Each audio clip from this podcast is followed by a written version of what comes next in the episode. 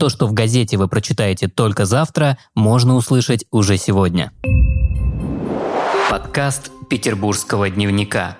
Возобновление диспансеризации. В Санкт-Петербурге возобновляется проведение диспансеризации и профилактических осмотров. Об этом в понедельник, 26 апреля, информирует пресс-служба Смольного. До ситуации с коронавирусом петербуржцы могли посещать поликлиники в вечернее время или выходные дни, чтобы пройти профилактические осмотры у врачей. В настоящее время эта практика возобновилась. Теперь записаться на диспансеризацию можно через портал «Здоровье петербуржца» и регистратуру поликлиник. В этом году диспансеризацию должны пройти 1 миллион 476 тысяч 792 петербуржца. Как уточнили в Комитете по здравоохранению, из них 601 304 человека – это горожане старше 55 лет превращение мусора в деньги. На улице Рубинштейна планируют установить аппарат по превращению органического мусора в корма для животных, удобрения или биотоплива.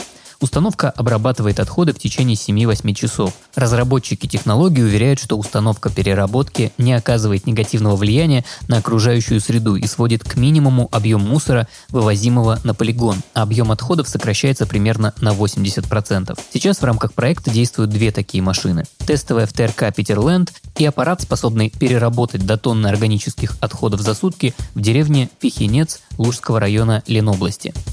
Осторожно, клещи!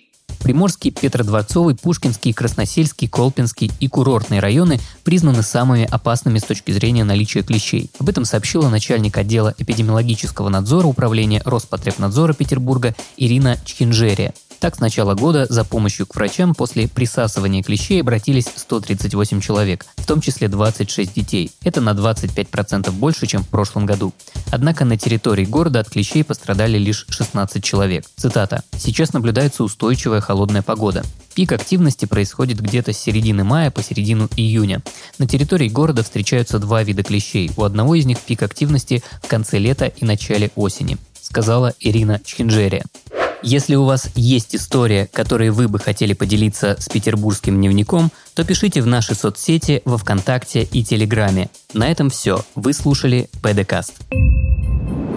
Подкаст Петербургского дневника.